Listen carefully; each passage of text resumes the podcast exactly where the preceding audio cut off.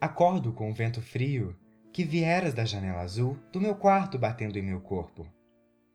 Me levanto e vejo que já está na metade da manhã. Vou em direção ao meu guarda-roupa. Me visto e saio do quarto. Estou andando pelo corredor. Sinto o doce aroma de café que foras preparado por minha mãe vindo em minha direção. Mas não vou à cozinha.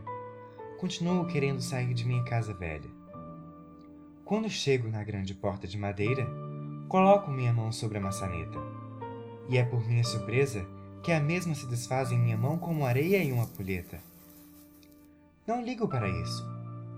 Empurro a porta e saio de casa. Posso sentir o ar puro entrando em meus pulmões.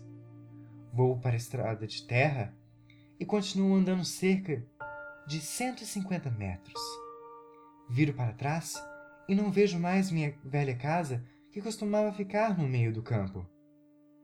Viro para frente e me assusto, pois uma velha igreja aparece em minha frente.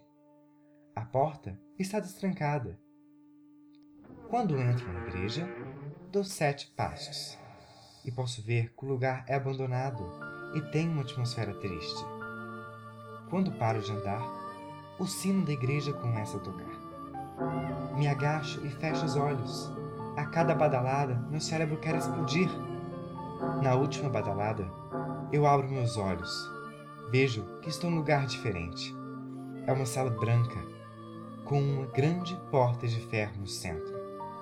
Um jovem rapaz bate na porta de ferro sete vezes e diz: Meu jovem, pegue a sua comida ou morra de fome.